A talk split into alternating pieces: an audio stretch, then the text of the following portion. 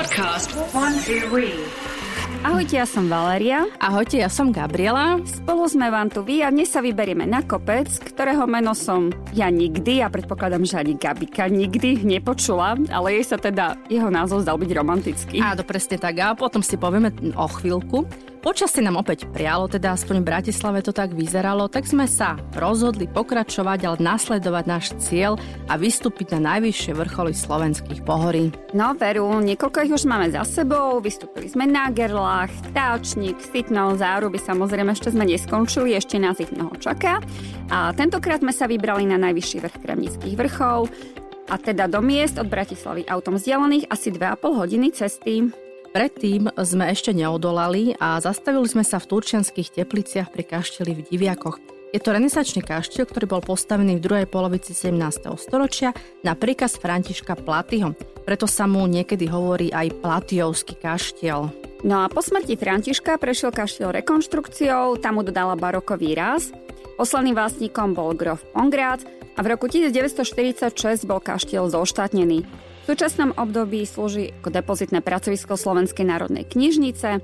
Z tohto dôvodu nie je prístupný verejnosti, čo je škoda, lebo spoza plota vyzeral naozaj zaujímavo. No, tak sme si ho teda spoza toho plota poobzerali a skočili naspäť do auta a pokračovali ďalej v ceste a vybrali sme sa teda k tomu najvyššiemu vrcholu Kremnických vrchov. Je to vrchol, ktorý má fakt zaujímavý názov a bol odvodený zo samotného mena alebo priezviska nemeckého pôvodu a nazýva sa Flochová. No, tak nech sa teraz prihlási takto na diálku niekto, kto už o tom názve počul, my nie. A vraj mohlo ísť o polovníka, správcu lesov, pytliaka alebo lesníka a predpokladá sa, že sa mohol volať Flochbart. No vážne, strašne romantické meno, no musím uznať. sa nepríde romantické. no, ale nevadí. Flochová z výškou 1319 metrov leží v severnej časti pohoria v hlavnom hrebení jej vrchol je častočne zalesnený a Flochová je zároveň jednou z najvyšších vyhasnutých sopiek na Slovensku. Rozsiahly masív je sedlom Flochovej rozdelený na samotnú Flochovú, ale no 4 metre nižší svrčník. No a samotný výstup na vrchol Flochovú môžete začať niek na niekoľkých miestach. Jednou je obec Čremošné, tu sa trasa začína trošku mimo obce pri horskom hoteli Bartoška. Toto trasu sme sa vybrali aj my. Naša trasa vydla po modrom turistickom chodníku. Ozaja, vieš, prečo sa táto obec volá Bartoška? No, že by tu natáčal filmy ten známy český herec? Ježi Bartoška, Bartoška, myslíš? No, napríklad. Nie, tak tento to nebol. No, uh, zaznámy a história o tom mlčí. A asi by sme na to neprišli ani my, ale po ceste sme stretli taký potvočík alebo studničku a práve tam na strome bola vlastne napísaná povesť a tá hovorila o tom, že v lese žila lesná víla, Bartoška, a do nej sa zalúbil lesný škriatok, ktorý sa tiež volal Bartoška. A tí dvaja spolu začali žiť a začali spolu tancovať na vrchole Flochova, chodili k ním zvieratka.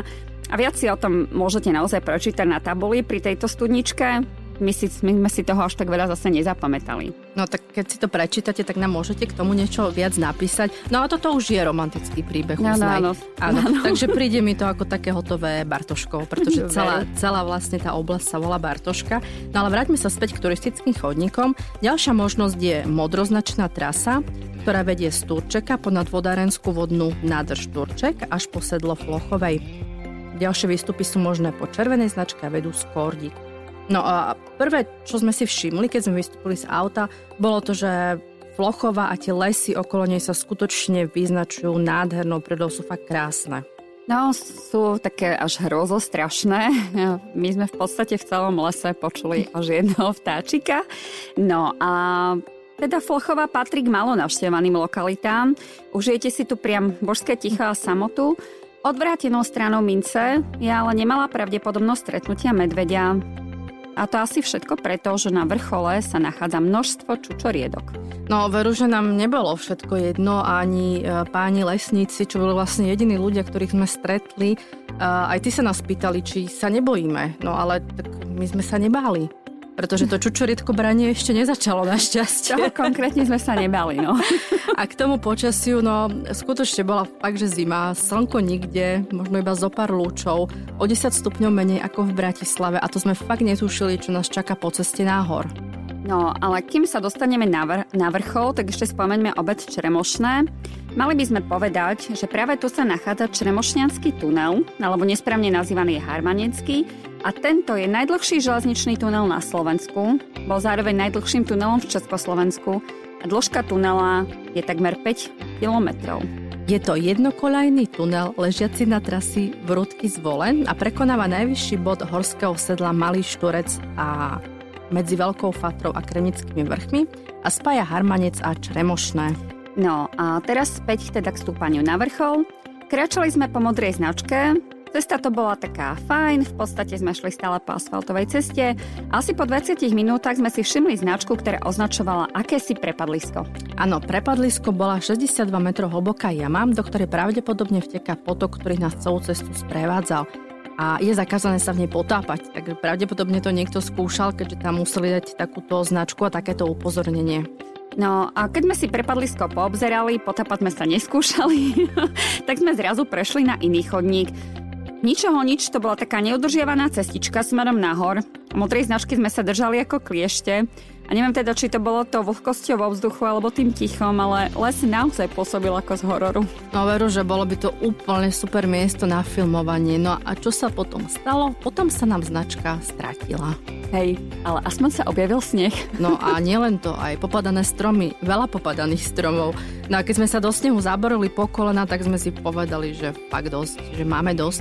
Vrcholo nám určite chýbalo len posledné metre, ale tak sme to po dvoch hodinách vôdze vlastne zabalili a otočili sa dole. No áno, vzdali sme to. Ja si myslím, že sme boli tesne pod sedlom, lebo do sedla to boli 2 hodiny a 15 minút. No ale čo, tak niekedy je dôležité sa aj otočiť a vrátiť sa živý späť.